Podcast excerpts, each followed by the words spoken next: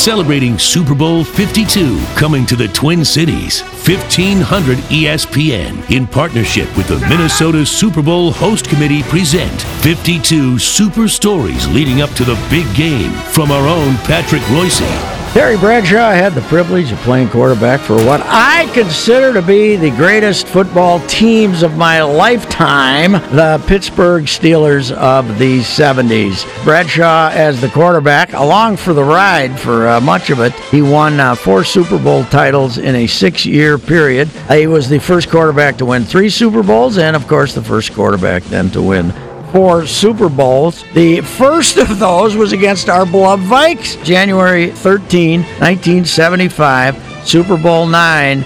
And boy, that was the one the Vikings could have won. Two to nothing Steelers at halftime.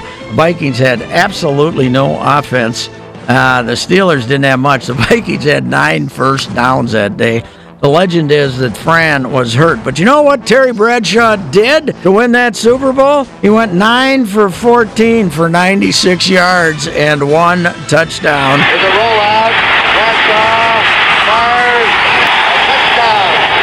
Larry Brown, the tight end. The next Super Bowl that Bradshaw played, the next year, of course, January 19, 1976, they beat Dallas 21 to 17. Terry Bradshaw hitting a 64-yard touchdown pass to Lynn Swann late in the fourth quarter to uh, wrap it up for the Steelers. Bradshaw's back. He wants to throw. Now he fires for the bomb. And Lynn Swann going for it. Swann pulls it in for a touchdown. Bradshaw is banged up on the play, and they're picking him up off the field. for Bradshaw. Get this nine completions, 209 yards, two touchdowns. They were gone for a couple of years there. Steelers returned in 1979, the greatest Super Bowl game ever played. Pittsburgh 35, Dallas 31. More great football players on the field that day, probably than any time in Super Bowl history. Bradshaw hit two touchdown passes to John Stallworth.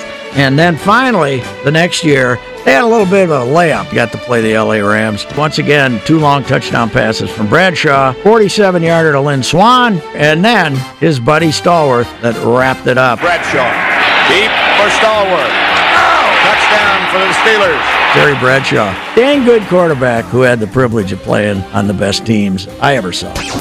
52 Super Stories continues next week with another great yarn from Patrick Reusse. And for more details on Super Bowl 52 coming to the Twin Cities in 2018, sign up for the host committee email at mnsuperbowl.com.